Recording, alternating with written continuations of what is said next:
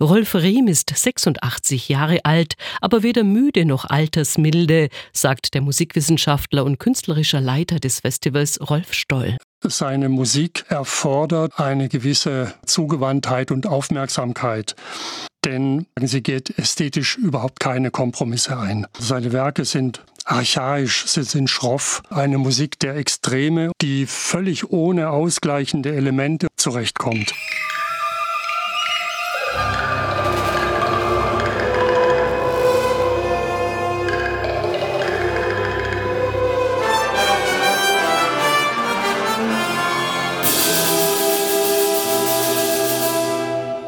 Selber sagt, er komponiere formlos und assoziativ, sprunghaft. Insgesamt ist das kein ganz einfaches Hören, aber das uns zutiefst bewegt und zutiefst trifft, es mich wach macht, also nicht einlullt, befriedet, sondern mich aufweckt. Das mag daran liegen, dass Riems Werke aktuell und politisch sind. Als junger Musiker gehörte er in den 70er Jahren dem sogenannten linksradikalen Blasorchester an, spielte auf Sponti-Demos der Frankfurter Szene die Musik im Dienste der Agitation. Das hat er längst hinter sich gelassen, doch einen politischen Anspruch hat er durchaus. Er geht sehr aufmerksam durch das Leben, begreift vieles, was auf ihn einströmt, als geeignet, es in musikalisches Material umzusetzen, um zur Erhellung der Gegenwart beizutragen. Dabei ist er erschreckend aktuell selbst wenn seine Kompositionen mehrere Jahre alt sind. Im höchst komplexen Klavierstück Hammermut statt der Engel geht es um die Zerstörung im Irak, Jemen, im Nahen Osten. Er gibt klanglich wieder die zerstörten Räume und die zerstörten Gebäude, die Silhouetten ganzer Städte, die er über mediale Vermittlung erfahren hat.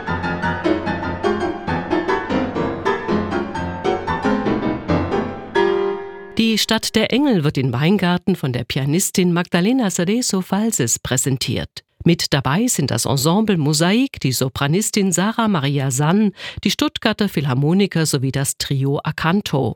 Riem selbst kann aus gesundheitlichen Gründen leider nicht, wie ursprünglich angekündigt, kommen. Aber drei Tage lang wird es nur um sein Werk gehen. Dass immer nur ein Komponist, eine Komponistin im Mittelpunkt steht, ist das Markenzeichen der neuen Musik in Weingarten.